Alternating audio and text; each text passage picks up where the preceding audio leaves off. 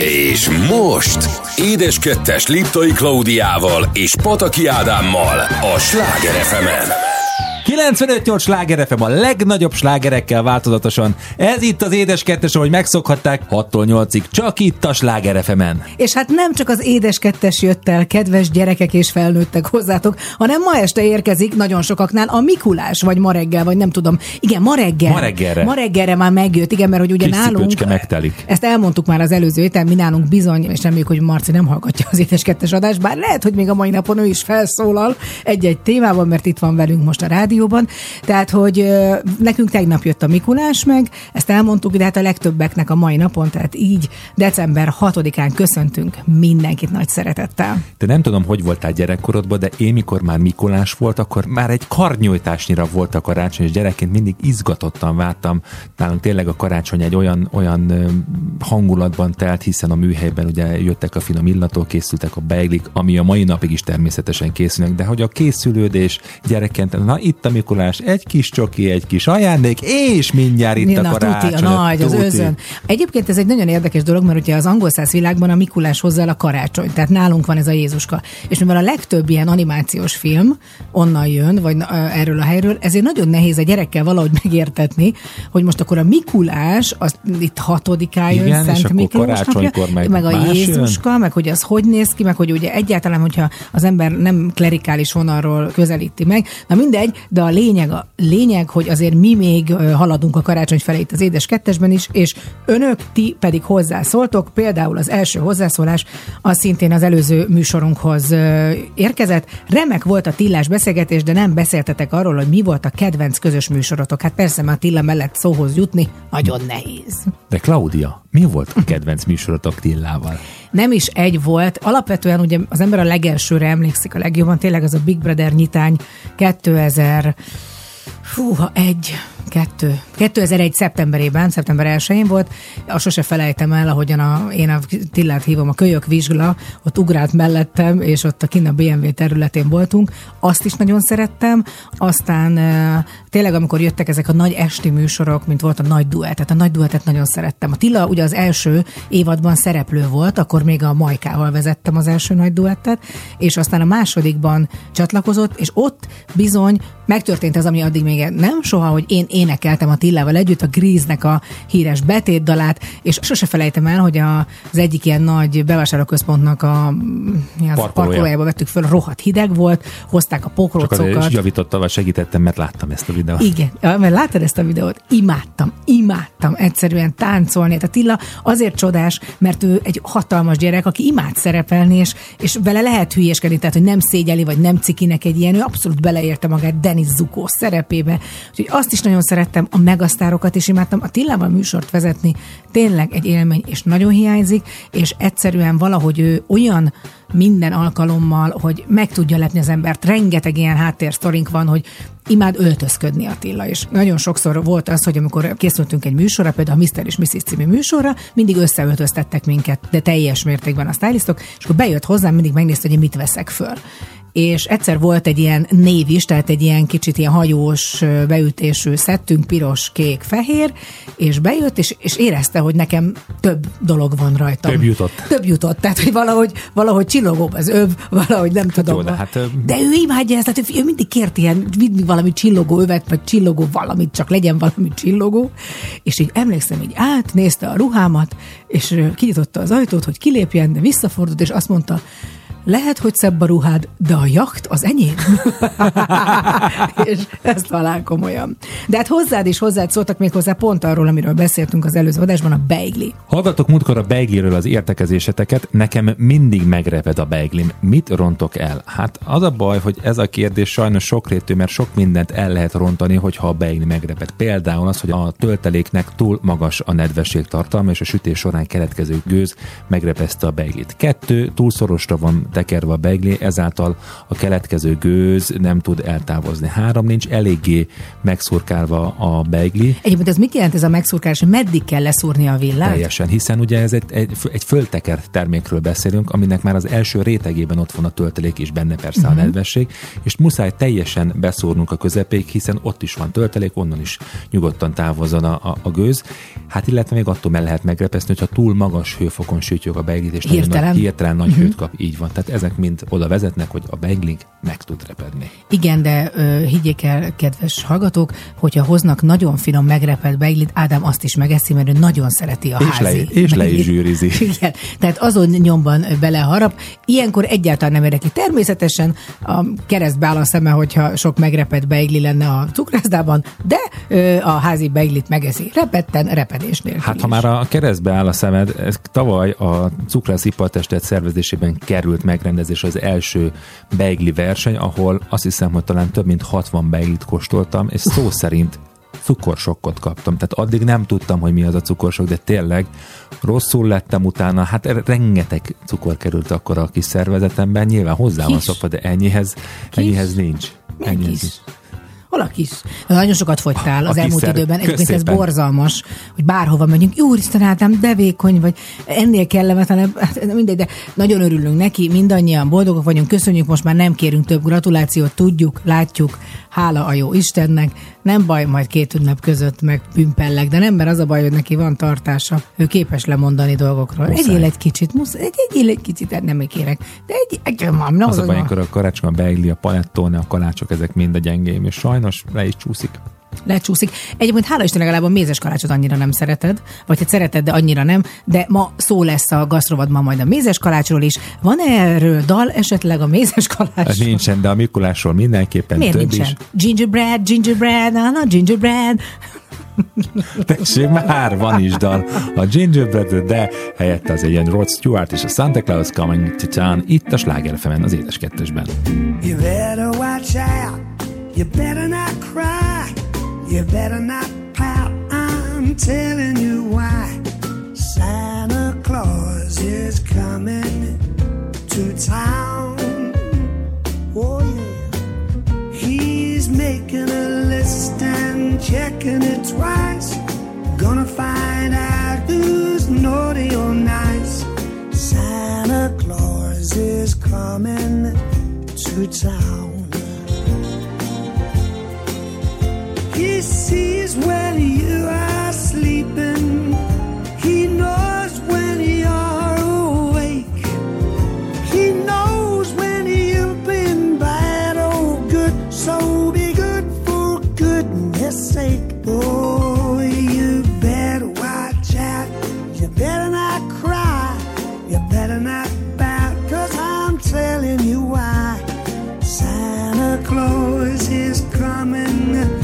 To town.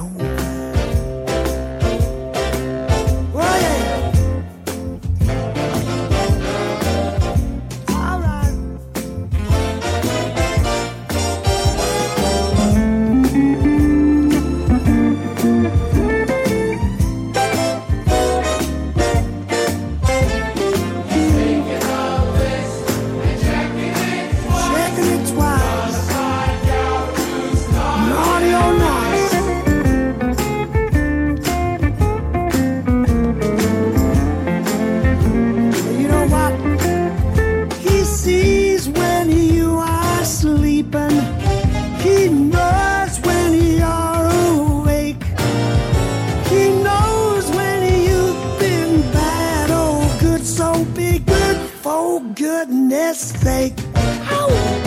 My little tin horns and little toy drums, Rudy toot toots and rummy tom toms. Santa Claus is coming to town. Santa Claus.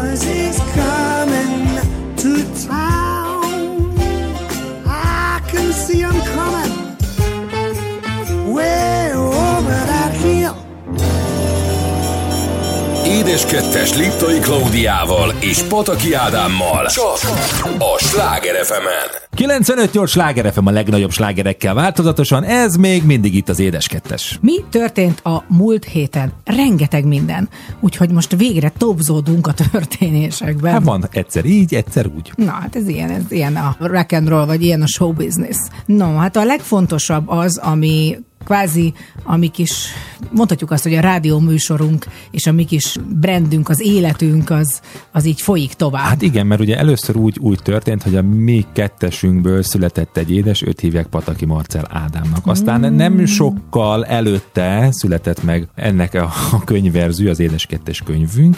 Aztán Kendehofer Krisztának köszönhetően volt már színpadi sütősonk is a könyv alapján, akkor a pandémiának köszönhetően, mondhatni így, volt már YouTube sorozatunk is, Édes Kettes Showval. Az még nem a pandémia volt, azt csak mondom neked, az még akkor még semmi nem volt. Egy karácsony közelettével. Ja, igen, bocsánat. Zaktálka Uritéze, Zaktálka így van, tehát igen, abból egy ilyen YouTube sorozat született, és valóban egyébként utána volt egy saját otthoni kis sütősonk. Ugye a, a live, egy a live, élő, abszolút, élő, élő, élő volt kevert, mindenféle.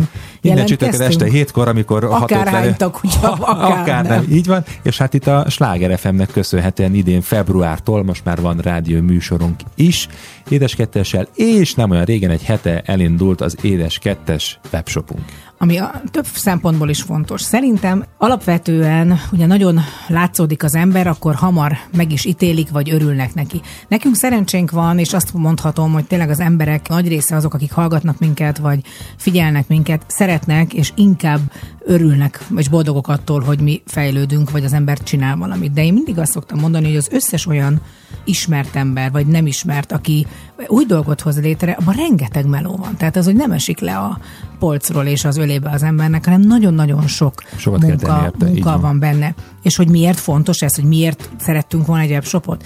Hát mert nem tudunk egyrészt megülni a kis fenekünkön. És egyszerűen úgy van ez, hogy elkezdesz építeni valamit, csak hogyha már a brandről van szó, és ugye nagyon sokszor például a Kendeofer Krisztának is a műsorában erről szó van, hogy hogyan épül fel egy brand.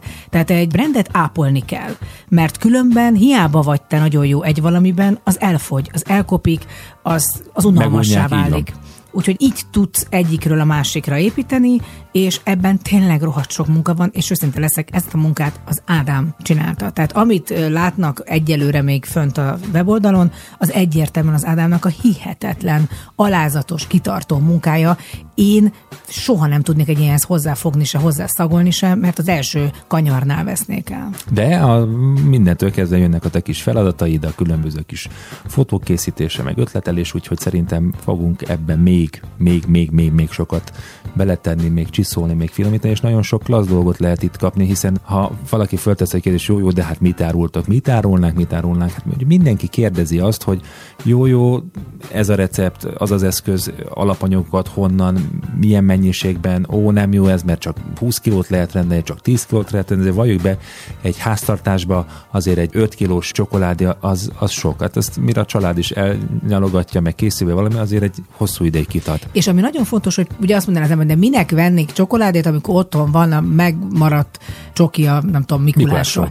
És van ebbe is igazság, de pontosan az a lényeg, hogy akkor ne csodálkozon az ember, hogy mégse lesz olyan minőségű az a süti, amit szeretett volna készíteni, mert ezek ilyen speciális dolgok. És itt ebben a kis webshopban mi kitaláltuk azt, hogy kis kiszerelésben olyan dolgokat kínálunk, amit otthon el lehet készíteni. Tehát mindenki nyugodtan hozzá foghat, otthon is a különleges cukrászati süteményekhez. Pontosan ez itt a lényeg, hiszen a, a otthoni főzés fejlődésével, azt gondolom az otthon sütés is elkezdett fejlődni, és már abszolút minőségi alapanyagból sütnek otthon is az emberek. Ehhez nyújtunk mi segítséget alapanyagokból, eszközökből, és természetesen a mi kedvenc kis delikátesz kis termékeink is megtalálhatók, kávék, ták, mézek, lekvárak, nagyon-nagyon sok minden. De a karácsony közelettével nem csak az étkezésről szól minden, hanem szerintem kell, hogy szóljon mindenképpen jótékonykodásról, vagy kell, hogy szóljon arról, hogy nem csak saját magunkra figyeljünk ilyenkor, hanem másokra, akiknek szüksége van a mi segítségünkre, és én nagyon örültünk Ádámmal, amikor az egyik bevásárló központ egy olyan kezdeményezést hozott létre, hogy egy gyönyörű körhintát állítottak fel egy nagyon nagy részen, hála Isten van egy ilyen nagy placuk, ahol fel tudták ezt tenni, és minden menet egy bizonyos összegbe kerül, ami egy nagyon kicsi összeg, és ennek a, a befolyt összegéből majd a Pető intézetet. Szerintem nyugodtan mondjuk, hogy hol található, hiszen ezzel is szerintem tudunk segíteni. Az Állé bevásárlók központban a földszinten található ez a kis karuszel, itt lehet a gyerekeket felültetni és támogatni a Pető intézetet. És ráadásul mind a kettőnknek van ehhez személyes kapcsolata is, mert én egész gyerekkoromban, amikor mentem az általános iskolába, ott volt az iskolánk alatt a Pető Intézetnek az egyik ilyen kihelyezett kis intézménye, ez a Villányi úton van, és nagyon sokszor néztem a gyerekeket, a konduktorokat, hogy, hogy őszinte leszek gyerekként, ugye máshogy látod ezt, úgy érzed egy kicsit, hogy ja Istenem, szegények, mert hogy, hogy nem úgy jár, nem úgy tudja, nem úgy dobja a labdát, és aztán felnőttként rájössz, hogy milyen fantasztikus dolog, hogy ő ugyanúgy boldog, és ugyanúgy szeretne az ő körülményei között is jól élni és jó lenni, és itt azért nem csak arról van szó, hogy nagyon komoly problémával rendelkező gyerekek járnak oda, hanem rengeteg korai fejlesztés, rengeteg olyan fejlesztés van a Pető Intézetnek, amit támogatni kell, mert mindenkinek lehet a gyerekével ö, történet, és egyáltalán például ugye a mi gyerekeink is jártak, ha nem is a Petőintézetben, de korai fejlesztése, sőt. Sőt, az én lányom Gréta is ugye mondhatni azt, hogy, hogy valójában szerencsések ezek a gyerekek, hogy megkapják ezt a segítséget, ezt a fejlesztést. Gréta kiskorában nagyon sokat csetlet botlott, és ezért vittük őt fejlesztő tornára, és ennek a fejlesztő tornának köszönhetően ennek is nyilvánvalóan ma már nagyon-nagyon sikeres kosárlabdázó, és a kora ellenére sokkal magasabb korosztályba hívják már játszani, mert hogy tényleg fantasztikusan játszik. Úgyhogy ez az összeg az ő intézményünkbe fog befolyni, és pont ott mondta el az intézmény vezetője, hogy néhány évvel ezelőtt szintén volt itt egy kezdeményezés, amikor konkrétan annyi pénz folyt be, hála Isten az emberek jó tékonyságából kifolyólag, hogy egy játszóteret tudtak létrehozni, most eszközökre gyűjtenek. Ott voltak egyébként a gyerekek, nagyon tényleg egyszerűen látni azt, hogy hogy, hogy micsoda örömmel ültek fel a körhintára. Volt egy kisfiú, aki vívott. Igen. Tehát aki vív, vív és imádják, és olyan, olyan, olyan vágyaik, álmaik vannak, mint bármelyikünknek, és, és, és ezek az emberek, akik... És véletlenül szekeres palikának hívják. Istenem, és ugye ez, ez, ezek, a, ezek az emberek, akik segítik ezt, micsoda munkát tesznek bele, úgyhogy tényleg aki tudja, segítsen, de egyébként bármilyen helyen, bárhol az emberek is segítséget nyújt. Egyébként, ha csak valakit átsegít ez az úton, ez tényleg. Én ezt szerintem, szerintem minden, minden nagyon fontos. Úgyhogy a karácsony közelette nem csak arról szól, hogy az egymás felé forduljunk, hanem mások felé is legyünk nyitott szívűek. Egy picit elmegyünk zenélni, utána pedig folytatjuk a mézes kaláccsal, következik Elton John és a Cold Heart itt a Sláger az Édes Kettesben.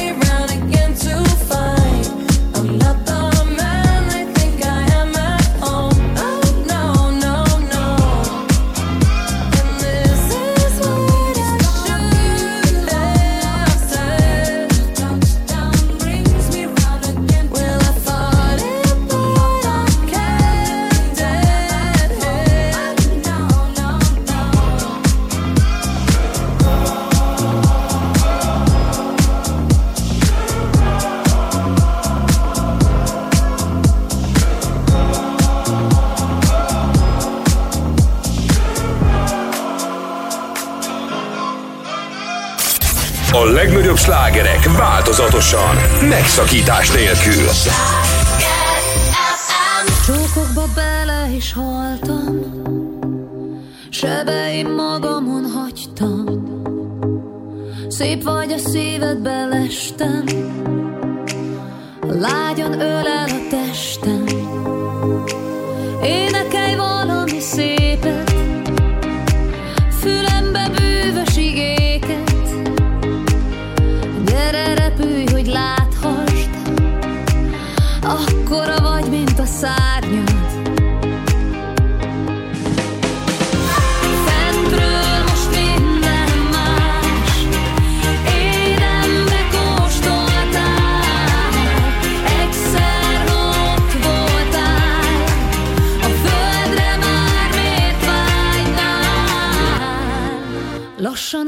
Ajkathoz érek.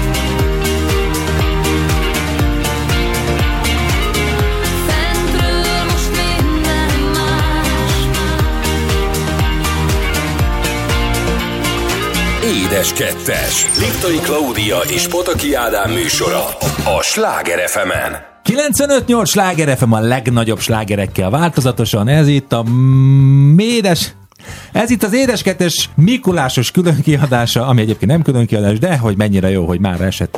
Az édeskettes és hétfő van. És milyen jó ötletet adtál, mert most jön a mézeskettes. Szóval van már édeskettes, mérgeskettes, mézeskettes. Hát ez, amikor jól érezzük magunkat, a gasztrovat jön, tehát azért is mondtam, hogy mézes kettes, mert ahogyan ígértem már az adás elején, a mézes kalácsról beszélünk. Így van, és Claudia nagyon sokat tud beszélni, hiszen ő már azt hiszem most már a harmadik éve, harmadik Mhm. éve? Harmadik éve mindenféle műalkotásokat készít mézes kalácsból, mindenféle technikával, a sogornőjével, úgyhogy ő erről többet tud beszélni, nyilván a technikai A részéről. technikai részéről, mert ugye maga a mézes kalácsnak azért, persze arról is tudom, hogy a technológia úgy nagyjából hogy van, de kérlek, adj hírt erről, hogy egyáltalán honnan származik ez a süti. Kérlek szépen a mézes kalács Magyarországon már a középkor óta létezik, és több településen is nagyon nagy hagyománya van a mézes kalács termékeknek, nem összetévesztendő a cukrász termékekkel. Mert hogy várjál, várjál, ezt most nem értem. Hát a mézes kalács, mert hogy régen a mézes kalácsozás az egy külön szakma volt, ma már, és nem olyan, nem olyan régóta egyébként már nyilván a cukrász szakmába ez beépült, de ez egy külön szakma volt régen a mézes kalács. Hát igen, én arra emlékszem gyerekkoromban egy búcsúból, hogy az akkori mézes kalács az egyenlő volt nekem azzal, hogy egy szív ott a kis van. ablakkal, vagy tükörrel. Tükörrel, ablakkal, ja, Istenem, tükörrel, mert hogy az, azt adták ugye a szerelmesek egymásnak valahogy, tehát hogy nekem a mézes kalács az egy nagyon díszes, kidíszített valami. És hát a mézes kalácsnak elengedhetetlen kelléke a Méz. mi meglepő. Egyébként az ókori Görögországban is már ismerték a mézes kalácsot, ott a halottaknak a szájába tették be, ott a misztikus erőt tulajdonítottak ezzel neki. engeszteljék ki Cerberuszt, ugye az alvilág kutyáját.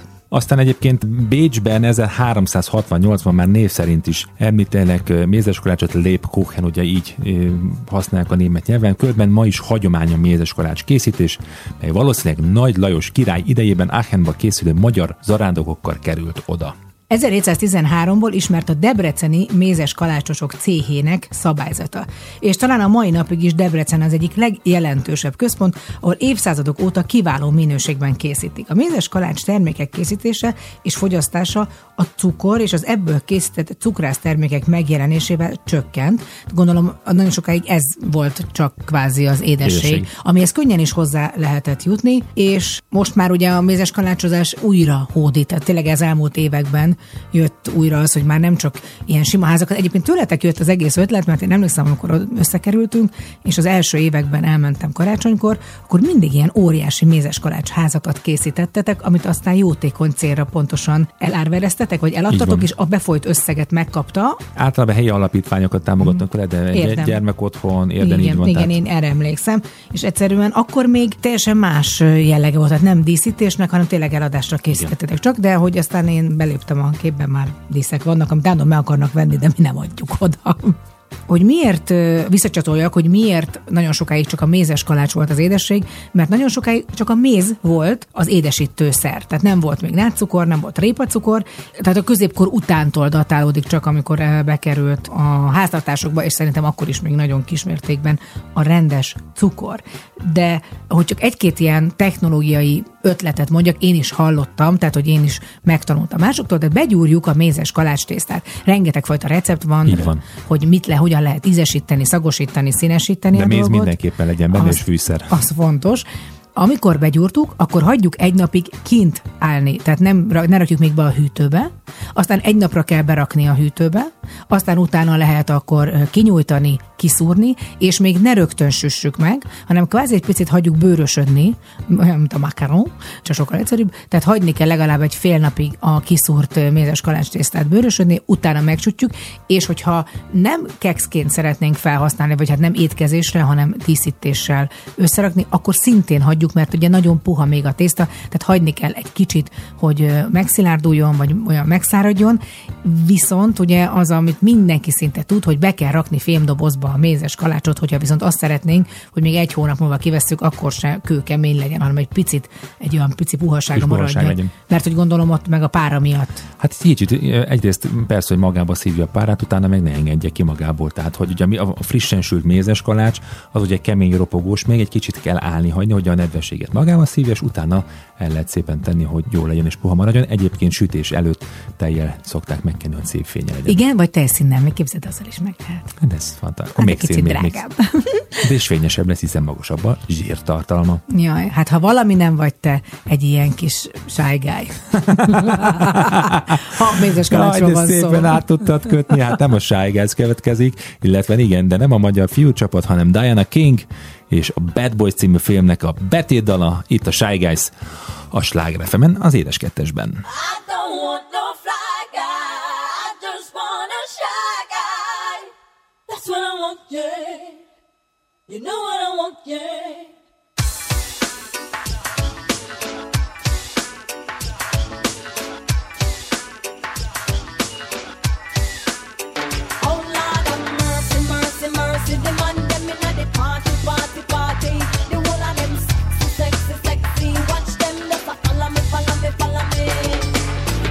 Me go, the man them a rush me. Yes, I wait for pretty boy, I want to love me. I need them love. Yes, I need them love. True, them know me sweet and me sexy. Everywhere me go, me say me ever ready.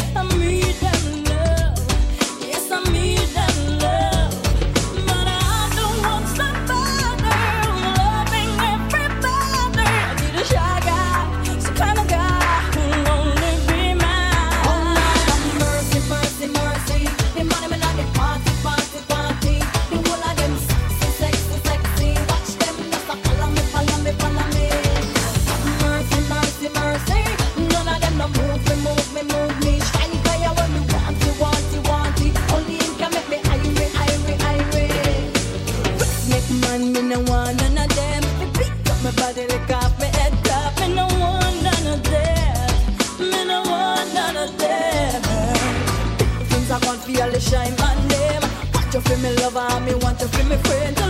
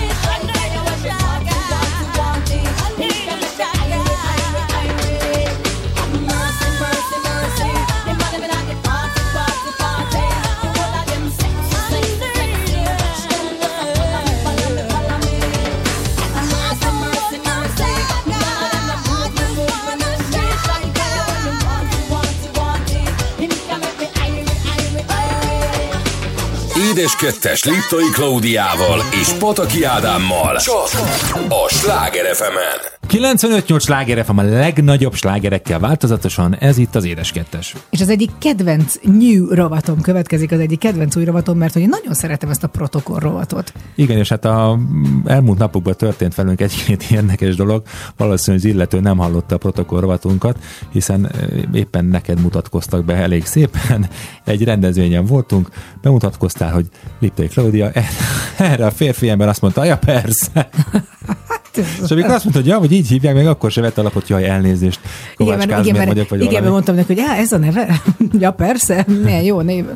Volt egyszer egy Baba Világ nevű műsor, amire műsorvezető voltam, és én abszolút tényleg úgy viselkednek mindig, tehát nem azt gondolom, hogy nek tudniuk kéne az embereknek, hogy ki vagyok, szépen bemutatkozom, és akkor erre szoktak jönni, ja, persze, igen, tudom. Tehát, hogy nem meglepődnek az emberek, tehát ezért nem szoktam azért soha haragudni, csak mindig azt érzem, és általában a férfiak ilyen bének, nem a nők. Bocsánat, már a férfiaktól elnézést. És jött egy vendég, egy orvos, és Én ére- nem mondtam neked, mikor először találkoztam. Persze, hogy nem, te keményen a szememben néztél, olyan, hogy szépen ráztad meg a kezemet, nem szorítottad össze, de nem is egy halacskát adtál a kezembe, amitől agy lökést kapok. Na mindegy, és akkor beült ez az orvos, és látszott rajta, hogy ő nagyon azt akarja mutatni, hogy ő nem szokott tévét nézni, hát ő fogalma nincs, hova jött meg egyáltalán, és kikéri magának, ő egy tudós ember, és akkor bemutatkoztam, mondom, jó napot kívánok, Jutai Klaudia vagyok, én leszek a műsorvezető. Hát fogalmam sincs, hogy ki maga, nem nézek tévét. Tehát igen. Jaj, tehát, de semmi. Ennyi. Na, a mai protokoll rovatunkban viszont egy nagyon izgi téma jön, mert hogy az ünnepi vendéglátás, ugye közeledik a karácsony, vagy már mindjárt itt van, akár mondhatjuk azt is, hogy innentől kezdve elindul, ha Egyfolytában. vendégség cunami. Persze mindenkinek van negatív PCR-tesztje, hozzám csak úgy lehet jönni, nem? Oltási igazolni, negatív Igen. PC és ellenanyag vizsgálata. De hogy hogyan kell a jól előkészülni, meg egyáltalán levezényelni ezeket a vendégség ömléseket. Előkészületek. Kezdjük a végén, azt mondja a protokoll. Semmi nem tökéletesen megírt forgatókönyv szerint alakul majd, ezt már az elején fogadjuk el. Egy valami biztosan meg kellett tanulni, mindegy, hogy a hónapokkal, hetekkel előtte elkezdődtek az előkészületek, a legsikeresebb program sem alakult ugye papírforma szerint.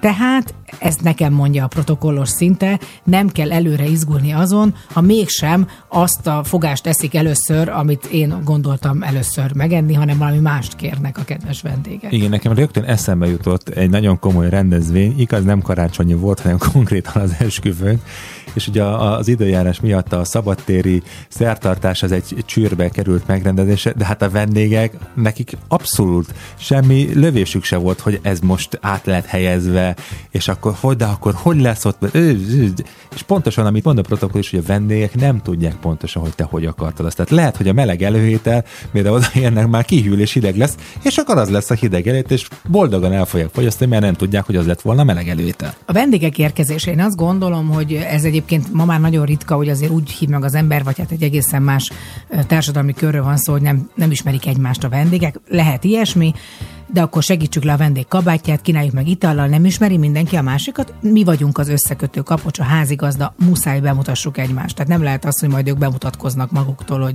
én Kovács vagyok, én is, na hát, de jó. Látok is voltak vendéglátások otthon a családi lakásba. Volt, volt néha, igen. Nekem, Csak apám megitta az összes piát előre.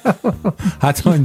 Hát Na ki megkóstolt mindent. Hát így volt, csak hogy biztos Mondtam, csak a vége is jó Tehát ami a, ami a, ami Az a, üveg alján van. Igen. De nem, meg abszolút még most is látom magam, amikor jöttek hozzánk vendégségbe, általában a szüleim együtt hatan vagy nyolcan voltak, és akkor jöttek be, hozták a nagy celofánba csomagolt virágcsokrokat az Jó, anyámmal. Istenem. Jánoskám, most neked hoztam egy kis üzét. Igen, mindig És, ez- minden, és apám segített el a kabátot, akasztotta föl, vagy engem, engem szólított, Ádám, gyere ide, vidd ezt, akasz fel ezt a kabátot. Tehát nem volt pádol, kellett segítkezni. Igen, tényleg ez egyébként nagyon klasszikus, hogy tényleg hozták a celofános szegfűt meg a gerberát, és akkor azt mindenki kapta.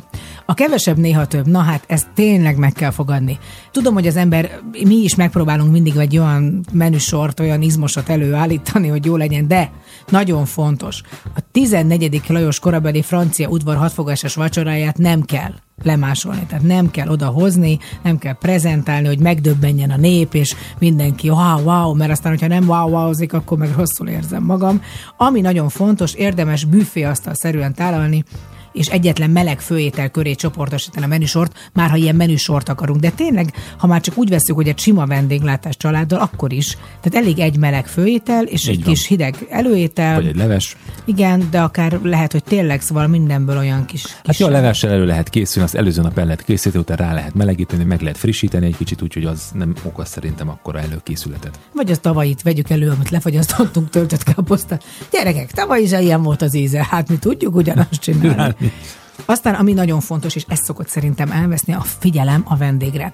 Mert hogy amikor a házigazda és a háziasszony még mindig kin sürök forog a konyhában, az annyira nem jó. Tehát ez egy nehéz ügy, Igen. mert lássuk be, amikor pontosan ezért kell átgondolni, mi legyen a menü, hogy ne frissen készült ételeket, tehát ez nem a Michelin csillagos étterem, hogy te a konyhában séfként szerepelhetsz, hanem te házigazda vagy. Tehát inkább olyan A ételt. vendégek, hogy a vendégeket tudják több időt eltölteni. Tehát mindenkinek van mit inni, senkinek nem üres a pohara, ez is egy fontos rész, hogy... Visszatér, visszatérve az apámra, volt egy ilyen rutin roka, mert ő mindig az asztalfőnél otthon, és a bal kezénél voltak az alkoholmentes italok lenne földön, a jobb kezén meg az alkoholos italok. És mint, a, mint tényleg egy ilyen betár az a ki mit kér, vizet kinek ad, és akkor pattintott elő a kezével, töltött mindenkinek úgy ezt a másik kezével. Sajnos nincs ide, ez egyébként nekem tökre kérdés lenne, hogy amikor ilyen soft drinkeket, tehát mit tudom én, a kóla, gyömbér és társait adsz, hogy azt illene egyébként kitölteni, gondolom, ilyen kancsókban, nem? Nem. Hát de szerintem kizárt, hogy ezekből a műanyag palackokból szexi öntögetni. Tehát ha, ha a nem. protokollt nézzük, Hát a protokollt nézd, akkor veszel jelöletlen palackokat, aminek van teteje,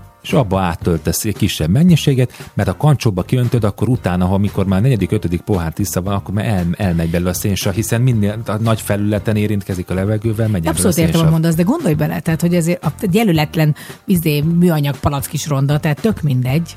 Na erre, hogyha valaki tud választ, akkor írjon már nekünk, hogy ezt egyébként hogy kéne, mert ilyen nincsen. Aztán az asztalteríték. Törekedjünk az egyszerűségre. Jó, hogy lehet, hogy van herendi porcelánunk, de ha mondjuk nem teljes a készlet, csak azért, hogy megmutassuk, hogy van herendi porcelánunk, három tányér, na de ki az a három, aki megkaphatja a herendit, és ki az, aki nem? Alapvetően az emberi szem a szimetriára törekszik. Tehát szereti, ha valami esztétikus, és attól lesz valami esztétikus, hogyha olyan egyforma, vagy hogyha nem billen meg az asztal sem. Úgyhogy az rendezettségre utal.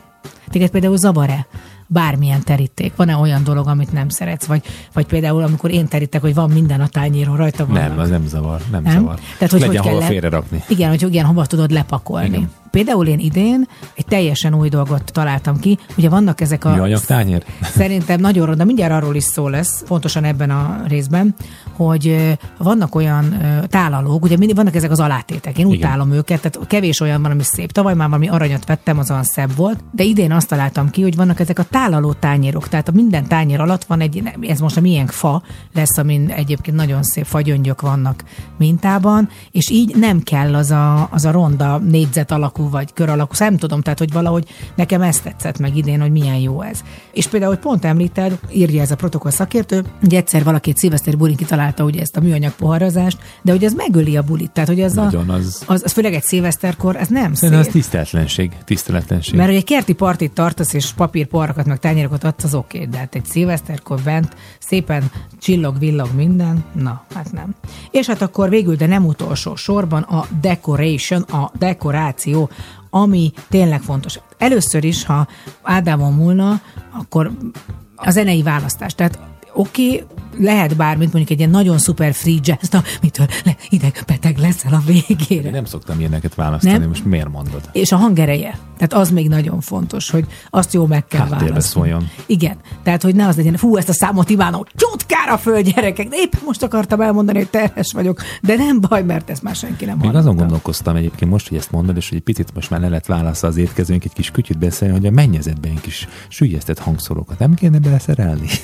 De mindenképpen szerelek három olyan sűjesztett hangszorot, és hát nagyon fontos az, hogy bármiből felhasználtunk egy kis dekorációt, oda tehetjük karácsonykor egyébként is, hát nálunk aztán ugye meg a Winter Wonderland van, és még egy dolog, egy érdekesség csak a végére, hogy nem tudom, tudtad-e, hogy Artur király idejében nem ismerték a villát, és mindenkinek magának kellett hoznia az evőeszközt, mert nem volt, vagy nem akarták lehet, hogy pont ezt a, a vírusokat egymás szájába adni, ezért kanállal és késsel ettek, és az ezüst kanál is ebből az időből származik, mert hogy ugye egyébként az ezüst az vírusölő, tehát hogy az Vírusölő. ezüstnek van egy vírusölő hatása, és aki ezüst kanállal született a szájában, mert innen ered az, hogy a keresztelőkre azt adták. Még a panka is azt kapott, nem is tudom, azt hiszem a kereszt valakiétől, azt hiszem a kereszt anyukájától, igen, a Vera, Vera kereszt anyukájától egy ezüst kanalat. Na, hát ennyi. Ezüst kanálról kisdal, vagy a protokollról? Nem, de viszont a boldogságról van több is. Én most Pharrell Williams és a Happy-t hoztam itt a Sláger az édes kettesben. It might seem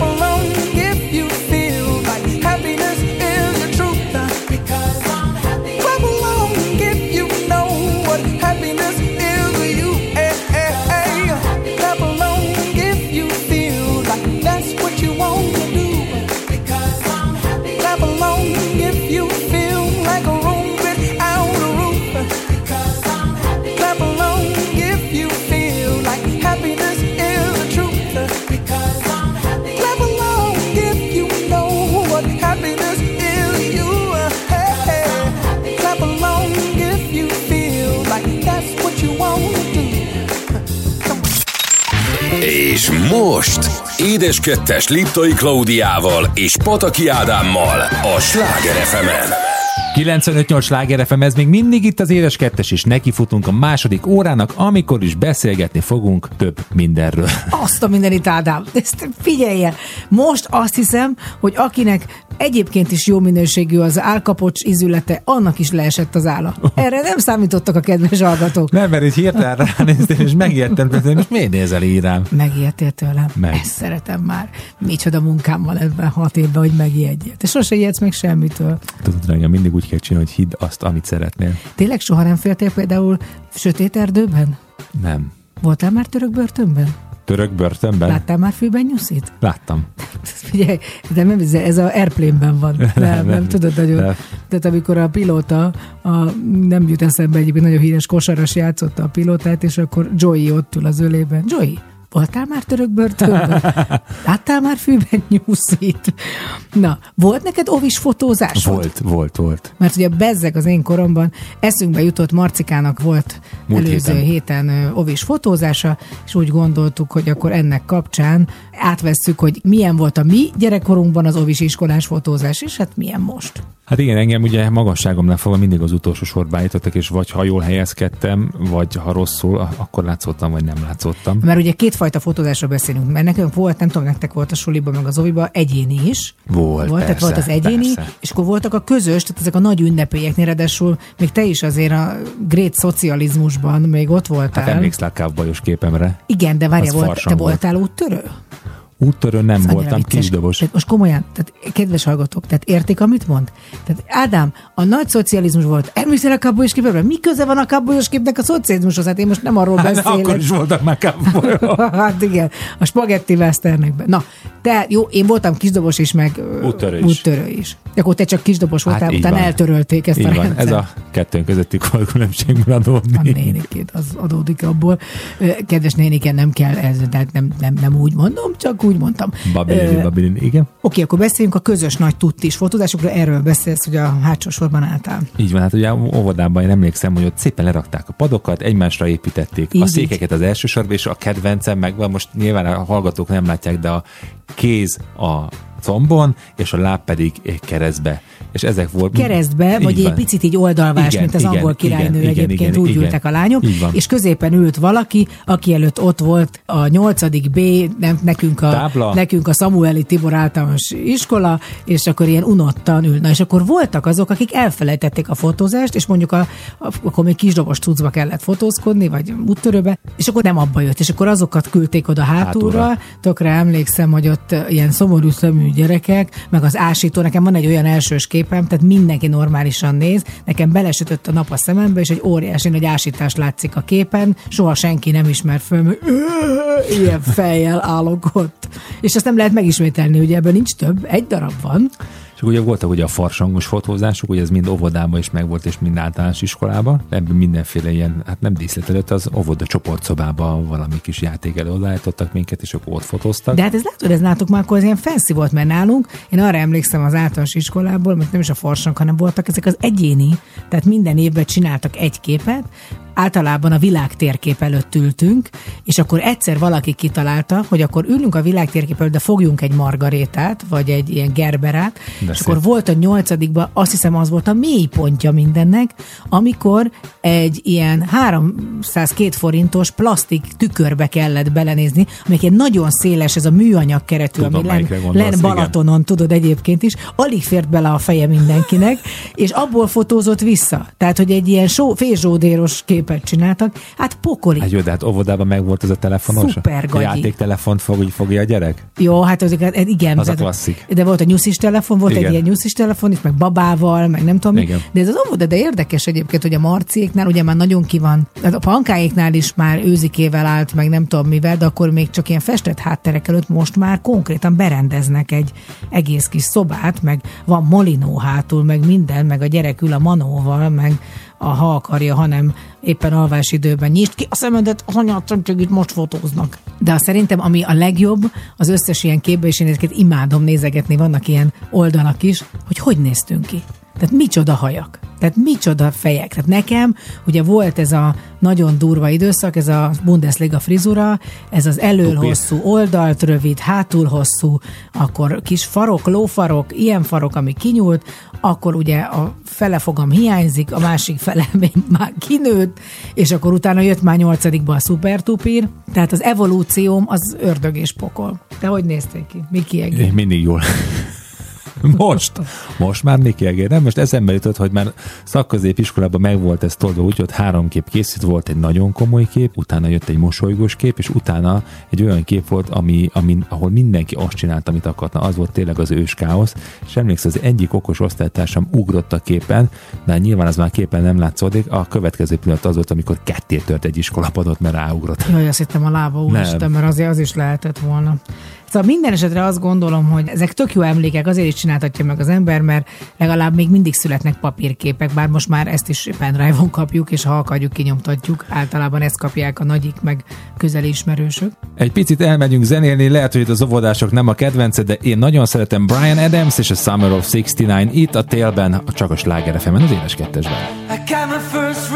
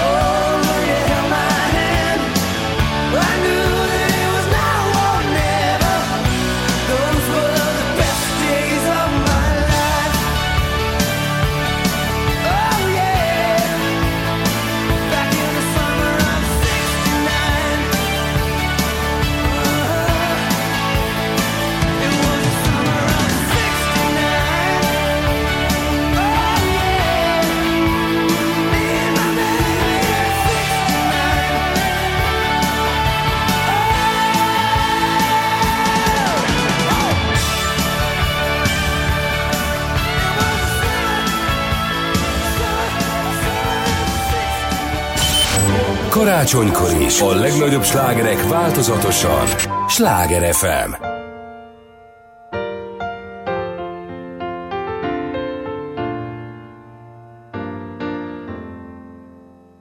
Léptél be az ajtón, éppen gondoltam rád Hoztad be magaddal a hideg tél illatát És mint aki fázik, oda jöttél mellém Körülölelt ott minket, béke és remény. Megnéztük a filmet, ide bújtál hozzám. Vártuk a végét, pedig sokszor láttuk már.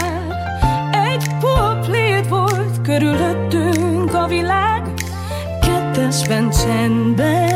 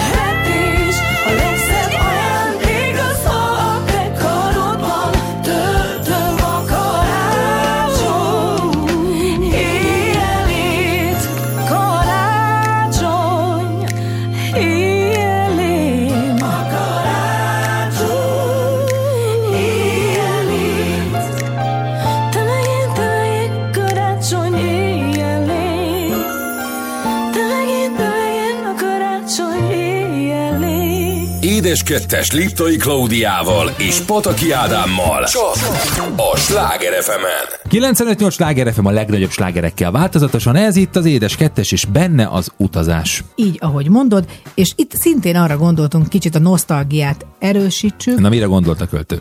A költő arra gondolt, hogy beszéljünk arról, mert hogy ugye most jön már lassan a sí vagy szánkó szezon, ha lesz hó, ha lesz hó, ha nem lesz hó, hogy gyerekkorunkban hogy nézett ki? Tehát, hogy jártunk-e sielni, tanultunk-e sielni, hogy milyen volt egy szánkózás, hogy egyáltalán melyikünk jutott el akár külföldre sielni, mert az volt az igazán nagy szó. Kérek szépen, én a szánkozást nagyon-nagyon könnyen meg tudtam oldani, hiszen tőlünk egy utcával arrébb voltak, most is ugyanott van, a Kankalin utca, ami egy nagyon-nagyon szép lejtős utca volt, és amikor hát gyerekkorunkban azért bőséggel esett a hó, ott nagyon jókat lehetett szánkozni, tehát nem kellett messzire menni ahhoz, hogy az ember tudjon szánkozni. És nem volt veszélyes? Tehát ott nem jött a végén, amikor leértetek a hatalmas nagy kamion sor? Nem, nem, nem, mert ez ilyen abszolút lakóövezet volt, és pont a végére a kereszteződésig lehetett normálisan elcsúszni, hát visszagyalogolni már nem volt annyira kellemes, de egy abszolút egy testedzésnek megfelelt a egy délutáni szánkázás. Tehát, hogy annyira igaz, hogy nálunk is út volt fönn, az meg ahol az én Vera barátnőmék laktak, a Muskotály utca, az a Budörsi úttal egyel párhuzamos fölfelé, és azt annyira nagyon szerettem, ott is volt egy köz, és akkor oda fölmentünk, és tényleg egyszerűen én tökre emlékszem, hogy szinte minden, ahogy beszéltük az előző adásban, és minden Mikuláskor én már bőven szánkoztam, vagy már húztam a faszánomat, vagy a, vagy a bobomat, azt nagyon szeretem, amikor az első bob megjött. Nem ez ilyen popsidepsi volt? Vagy? Nem, á, ja, nem, tudom, nem, melyik ilyen bob, hosszú, hát igen, bob, műanyag, bob, igen. Műanyagból, de nem ebből a műanyagból, tehát ami összetörik egy fél perc alatt, tehát hogy az az igazi jó műanyagból volt még, ami összetörhetetlen, rámehettem sziklára, kőre, az meg se karcolódott, és azon nem volt még mondjuk fék. Én mindig olyan szánkóra vágtam, sajnos nem volt, aminek az ülő rész az egy ilyen fonott műanyagból volt.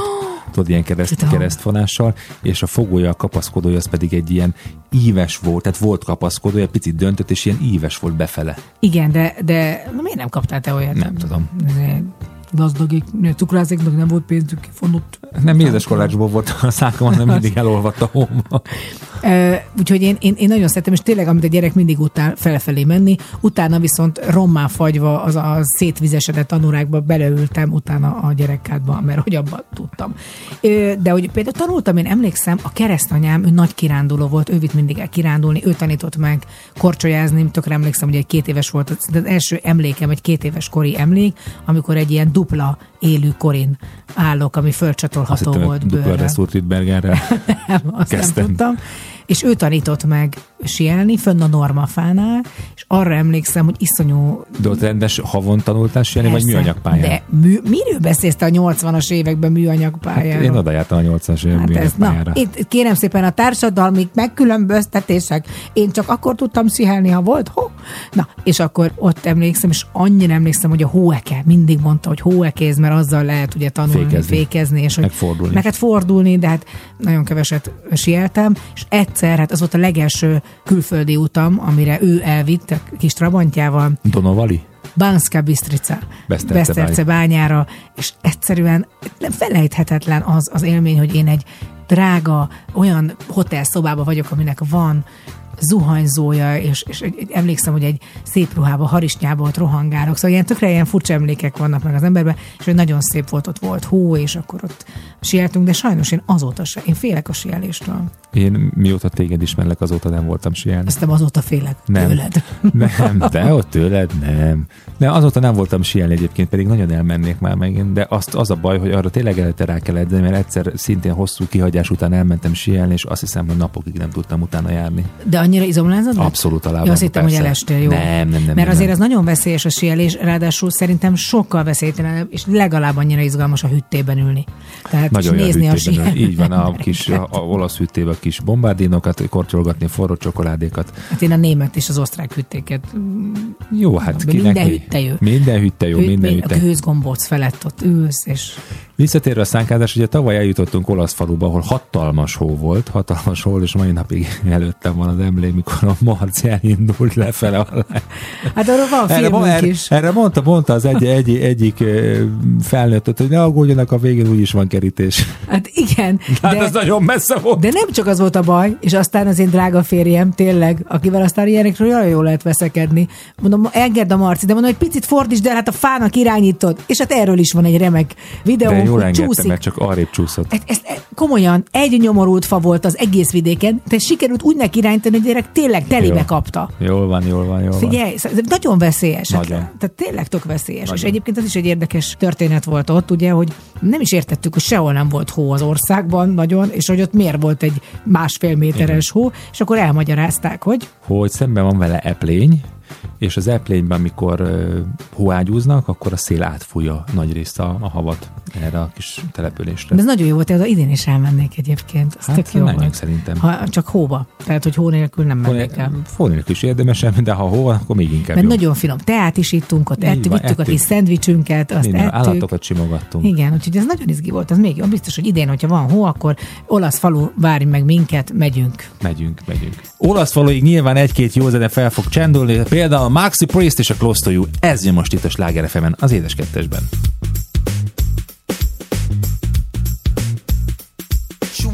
Was a Jezebel, this Brixton queen, living a life like a backstreet dream, telling my lies when the truth was clear. I think she knew what I wanted to hear, spinning around like a wheel on fire, walking on tightrope and love's highway.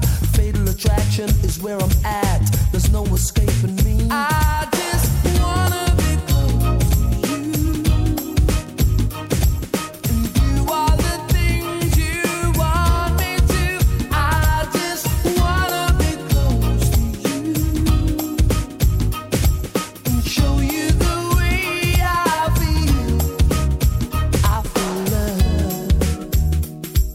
I'm lying.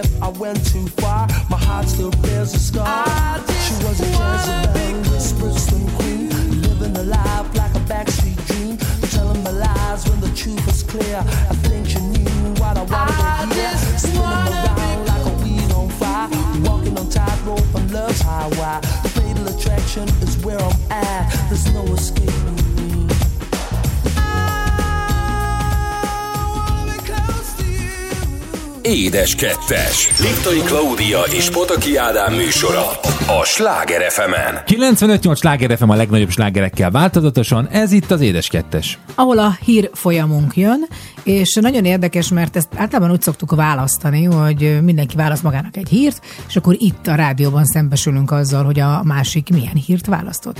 És most megnéztem, és szinte tök egyforma jellegű hírt választottunk. Elképesztő, ez a szimbiózis, Béla, vagy hogy hívnak téged? Hát ez az, más se tudod, hogy hívnak. Na, kérlek szépen én egy abszolút friss történést hoztam ma, egy abszolút érdekességet, hiszen a Kanári-szigetekhez tartozó La Palma szigetén szeptemberben kezdődött egy vulkáni működés, aminek ereje nem csökken, közel 3000 ház és ipari létesítmények, banánültetvények, termőterületek tűntek el a több méteres láva folyamnak köszönhetően. Ezt egyébként nem is tudom elképzelni, hogy ez milyen lehet élőben, amikor ott van egy civilizáció, és jön a vulkán, jön a, kitör a vulkán, jön a láva, és egyszer csak ellep mindent is. Igen, bár ennek van egy másik olvasata is, természetesen iszonyatosan kemény ez, és, és nagyon-nagyon sajnálom, akik ott élnek, hogy alapvetően az ember nem szabadna, hogy olyan helyen éljen, ahol ez megtörténhet. Vagy hát, hogy ez a, a természet mindig erősebb, mint mi, hát főleg egy ilyen szempontból, de szerintem néha ezt az ott élők bele is kalkulálják valahogy az Valószínű. életükben.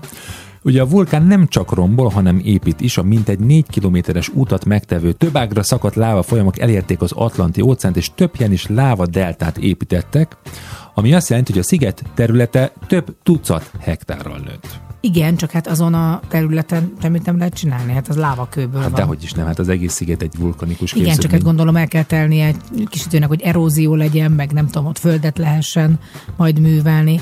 minden esetre félelmetes lehet, mert amikor nézed így a természetfilmeken, akkor lassan folyónak tűnik a láva. Amikor a katasztrófa filmekben nézed, akkor az úgy nagyon gyorsan. Ott nagyon gyorsan folyik, viszont mindig van valaki, aki Megállítja? Igen, az biztos, hogy ott van. Tommy Lee Jones egy, szintén egy ilyen kis koszos pólóban, és egyébként pedig tényleg egy ilyen közepes mértékben, de azért egy elég komoly iramot diktál a láva. Tehát, tehát amikor vulkánkitörés van, fura még a mai napig is szerintem azért is történnek halálesetek, mert olyan gyorsan történik, hogy hiába próbálják előrejelezni, biztos, hogy hogy nem lehet megjósolni pontosan. Így van, és hát ugye a vulkanológusoknak nagyon fontos, hogy figyeljék a különböző vulkánkitöréseket. Itt ebben az esetben egyszer ugye folyamatosan monitorozzák a vulkánkitörést. Az egyik időszakban 30-40 kilométer mélység közre koncentrálódik a, a vulkanikus tevékenység, aztán már pár nappal később 10-13 kilométer mélyről jön ez a tevékenység, és képzeld el, hogy egyszer csak egy háznak az udvarán tölt fel a vulkán, nem oda tervezték, de egy olyan háznak az udvarán, ami már nyilván a hamuval volt borítva, ott ömlött ki a magma, és ott folyt le nagy sebességgel a vulkán, tehát hogy abszolút gyorsan tud ez, ahogy mondom, gyorsan tud változni ezek a vulkanikus tevékenységek. Ez döbbenetes lehet az egész, ahogyan elnyeli az életedet, és örülj neki csak, hogyha a házat és nem vele akármilyen mondjuk, tehát élőlényt, állatokat vagy embereket. Úgyhogy ez, és nincs hova menekülni egy szigetről. Szóval az is- Sehova. Nagyon érdekes egyébként, hogy föltehetjük a kérdést, hogy a vulkán vagy az emberi tevékenység a károsabb. Ugye a vulkán kitörés során felszabadulnak különböző gázok, ilyen a kén-dioxid és a széndiokszid gáz is, és képzeld el, hogy a, a vulkanikus tevékenység során 1500-2500 tonna széndiokszid gáz jut a felszínen, míg az emberi tevékenység során naponta kibocsájtott széndiokszid mennyisége 32 ezer tonna. Hát akkor azt hiszem nyertünk mi emberek sajnos. Na hát, és pedig már mennyi mindent megtettünk azért, hogy ne bocsássunk ki jó, de, de hát mi magunk is bocsájtunk ki széndiokszidot. Tehát a pukival? Nem. Hát Ja, a lélegzés. Kilegzésen, hát. Az metán. Klaudia rögtön a pokira gondolt. Hát nem is metán a tudom. metán? Én is jövök most a tudományos híremmel. Egy professzor elárulta, mi az egyetlen dolog, amit semmiképp se csinálj aszteroida becsapódáskor.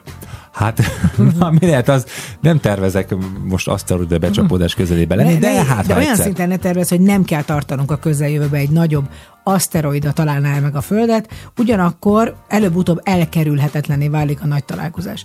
Nagyon vicces így a cikk, mert egyébként, ha becsapódik egy aszteroida, amit mindjárt majd mondok, hogy mit ne csinálj, hát az teljesen mindegy lesz, de ő lehet, hogy arra gondol az asztrofizikus Ellen Duffy, Egyébként a most becsapó, nem becsapódó, hanem a most megjelenő, égen megjelenő aszteroidákról vagy meteoritokról beszélhet. Tehát a legjobb tanács, amit mondhatok, hogy az Isten szerelmére ne nézzetek rá. Persze tudom, nehéz lesz megállni, de a légkörbe lépéskor a fényük rettentően veszélyes. Ellen Duffy elárulta, hogy ez okozta a 2013-as Cseljabinski meteor becsapódás sérüléseit is. Ugyanis, hogy az emberek az égen megjelenő óriási tűzgömböt bámulták, maradandó retina károsodást szenvedtek. A 17 méter átmérőjű és 10 ezer tonna tömegű űrkőzet fénye egy rövid ideig vakítóbb volt még a napnál is.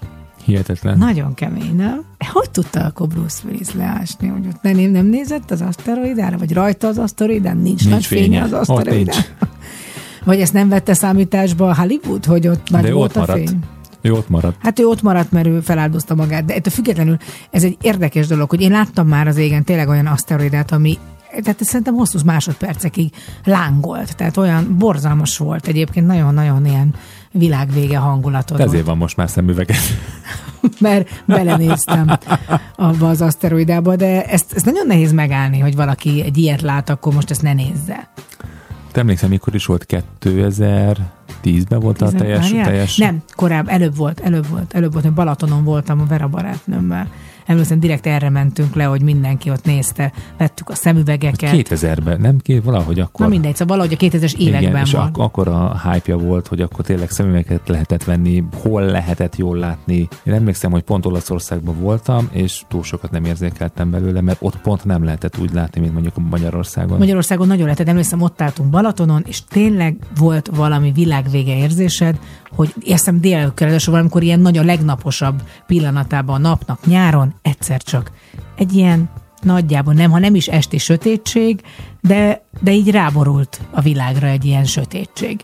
és nem csoda, hogy régen ugye az ókorban az egyiptomi vezetők nagyon komolyan sakba tudták egy ilyen napfogyatkozással tartani az embereket. Mert úgy csináltak, mintha istenek lennének, és megjósolták előre, hogy ha nem végzitek jól a munkátokat, elhomályosítom a napot, és nem fogjátok látni Isten és majd sötét lesz. Mikor is? Ö, holnap ö, kettő órakor fog megtörténni ez, mert nem végeztetek, de jól végeztek a munkátot. Nem baj, most már ez lesz, most már, most már ez beígérte, most már itt kérem sötétség lesz. Ö, mert hogy valahogy a fény az az élettel van összekötve, nem véletlenül félünk este vagy jobban félnek az emberek, mert az állatoktól már messze vagyunk, ők úgy egyáltalán nem félnek az éjszaka folyamán, bár a Rubi az, az fél.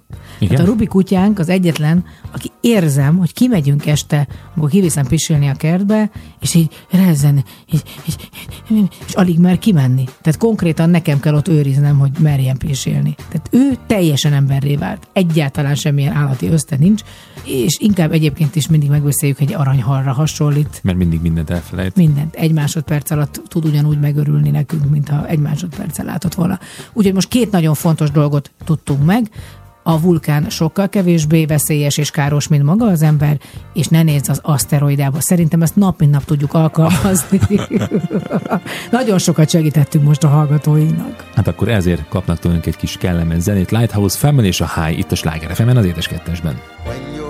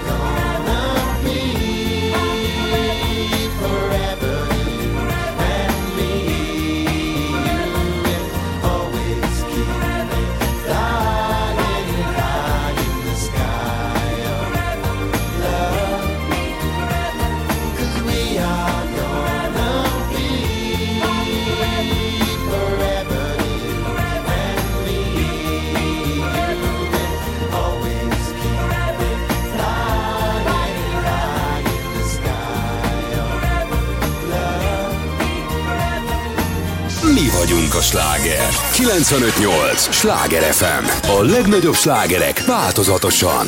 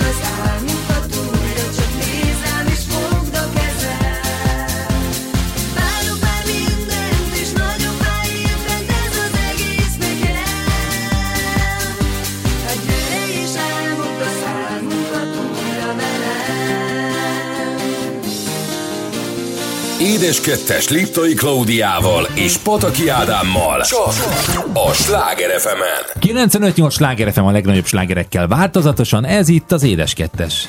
És hát elérkeztünk az utolsó megszólalásunkhoz, ami a Bénejem, Káférjem rovat, és úgy gondoltuk, hogy mivel nálunk tényleg egy nagyon komoly, eh, hát egy ilyen Disneyland Függőség.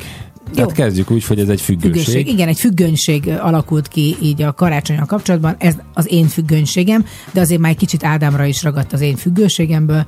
Úgyhogy nálunk itt a díszítés kérem szeptember másodikán indul. Olyankor még próbálom leplezni, mert úgy csak vásárolom a dolgokat. Nem is mondja Klaudia, Ádám, menjél fel érden a padlásra, és kezd el összeszedni a karácsonyi dobozokat. Mit kezdek el összeszedni? Hova?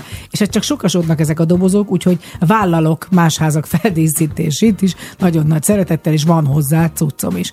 Na hát ez úgy néz ki nálunk, hogy azért az Ádám is kiveszi a részét ebből, Mert hogy én a kellemesebbik részét fogom meg, hiszen ugye köztudott, hogy Lego rajongók vagyunk, és vannak különböző karácsonyi szettjeink, amiket ilyenkor karácsonykor összerakok, aztán szétszedek, és elrakom egy évig a padlásra. Ez így valami egyszerűnek hangzik, de nem. Ő tényleg darabjaira, Suomi ei ja se teljesen szétszortírozza, és hogy nem elég, hogy összerakja, hanem még hozzávásároltunk ilyen fényeket is. Tehát, hogy lehet kapni kimondottan, speciálisan ezekhez a házakhoz kialakított fényrendszereket, hogy ezeket föl kell pattintgatni. Ezek valami nehéz ezeket fölrakni, de minden évben megcsináljuk, és egyre több van, szóval most már kezdünk kiszorulni. Tehát egy legóházat kéne építeni. Igen, tehát igen, külön egy kéne. külön termet kéne a. Igen. Erre Lego már gondoltunk, hogy csinálunk az Valahova. Egy, valahova a kertnek a végébe egy ilyen kis... kis konténerházat. Igen, ahova csak, ez a, csak a legók mennek.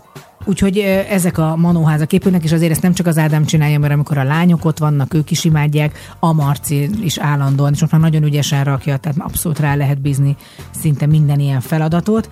És hát akkor ott vagyok én, ugye? Hát én vagyok a Hát, Hát ez- igen, nem, na. nem tudjuk. Tehát a definíció, hol, le, hol lenyúnyó. definíció nincsen, hogy te mi vagy ilyenkor.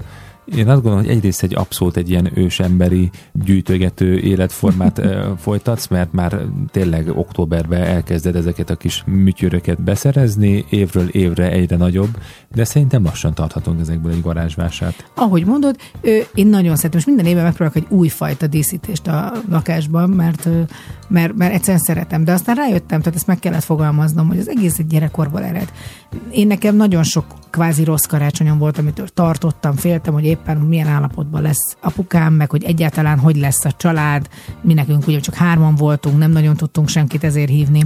Úgyhogy nekem elhatároztam, de azt azt hiszem, hogy nem is kell elhatároznom, egyszerűen jött, mert éreztem, hogyha a karácsony nekem tényleg azt, azt jelenti, mint egy gyerek, mint egy megvalósult álmok. Ezt mondta is a Panka most, amikor megláttam, amit földészítettem, hogy úristen, ez tisztára olyan, mint egy, egy, egy ilyen gyerekeknek való karácsonyi kirakat. Tehát, hogy kis szarvas, hintaló, hogy ott vannak a kis zoknék. Én ezt az amerikai karácsonyt nagyon szeretem. Valószínűleg mindig úgy éreztem, hogy én sose fogok oda eljutni, meg sose fogok, nekünk sose lesz ilyenem, ezért én aztán ezt biztos, hogy túltolom. Elhoztad.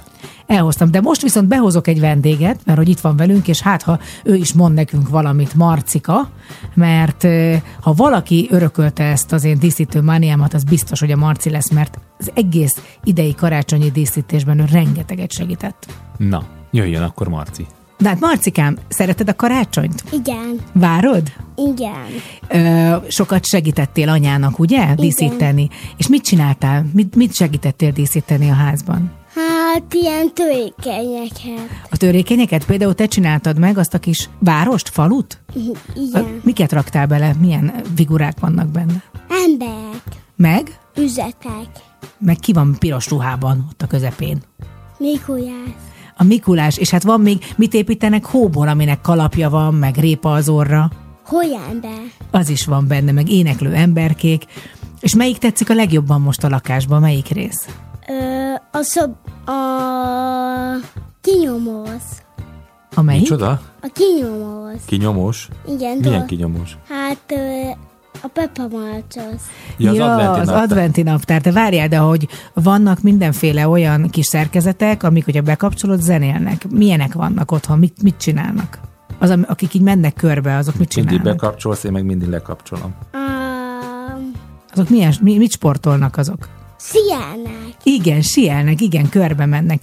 Te el tud énekelni nekem valamelyik karácsonyi dalt? Húja peje fejé, ó, jöjjel kedvesti apó. Minden gelyek, vá, vá, vá, vidá, enge, hangyasám. Zánkodban minden jó, piósa már mogyoló. Jöjj el hozzánk, váljunk el, kedves apó. Gyönyörű volt. Te, és mit kértél egyébként a Jézuskától? Mit kértél karácsonyra? Emlékszel rá? Kértem egy kutyát, De nem igazít, nem. mert az már van, ugye? De hogy nem igazít, csak nem meri megmondani. Csak, csak já, játékos. Ilyen elemeset, nem? Igen, Ja. Elemes játékos kutyát kértél? igen. Ezt nem is olvastam a levélbe. Pedig elolvastam a levelet, mert feladtuk a Jézuskának. És, és mozog ködbe a falka és a feje. Á, ezt És, szeretném. és van olyan, amikor ki, ki van, és közben nyolgatja a nyelvét. És társasjátékot is kértél? Vagy szeretnél? Milyen, milyen társasjátékot szereted? Egy kocsit, amikor, amikor dobsz egy kockát, akkor, akkor négy meg öt elvissza, de csak a, csak a kölyön kell. Egy kocsás fürdőszet. Ja, de a kutyás fürdő, hú, van, most egybe van, várjál, mert az első az a Monopoly volt, amit mondtál, de aztán a kutyás fürdős, az meg tudom melyik, az nem annyira működik. És szereted a karácsonyt? Mit, Igen. mit szeretsz benne a legjobban? A, hogy hú, hogy esik a hó. Hát azt nagyon szeretjük. reméljük, hogy essen a hó. Kívánjuk azt, jó? Kívánjuk azt, hogy essen a hó, meg kívánjuk azt, hogy a Jézuska majd mindenféle szépséget hozzon, meg hogy együtt legyen a család, meg azt is, hogy mindenki egészséges legyen, ezeket kívánjuk, meg azt, hogy legyen mindig ilyen édes kisfiú, mint amilyen most vagy. Jó? Jó. Karácsonyra fogsz valamit sütni? Igen. Mit? Mézat kajácsot. És a beiglivel mi lesz? Azt is megsütöd? Igen. Hogy apának ne kelljen? Igen. Köszönöm szépen. Jó, akkor főzzel is meg, Marci. Nagyon szeretünk. Na, hát ő volt Marci, a főnök. Mondhatni, igen, így a főnökünk. Úgyhogy én azt gondolom, hogy persze ezek mind olyan dolgok, hogy külsőségek vannak a karácsonyban, de hát ennél szebb, mint az, hogy a gyermeknek a tisztasága, az ártatlanság, az nagyon sokáig megmaradjon, az nagyon fontos. Úgyhogy, úgyhogy ezért is a karácsony élményét ezt őrizni kell. Menj oda második kész. Ez valami visze még. De jó az úgy, hidd el. Igen, mert hogy ö, Marci ért a, a technikai eszközökhöz is, úgyhogy ő most itt a stúdión belül már ezt is nézi. Jövőre egy rádióstúdiót kér karácsonyra. Egy Jézuskám. otthoni stúdiót, ahonnan élőben fogunk jelentkezni, mind képben és hangban is. Természetesen jövő héten, hétfőn újra jövünk karácsonyi dolgokkal, karácsonyi zenékkel, este 6 és 8 óra között itt a Sláger FM-en. most pedig következzen az NSYNC, Merry Christmas and Happy Holiday, csak itt, csak önöknek. Köszönjem, Marci, sziasztok! Sziasztok!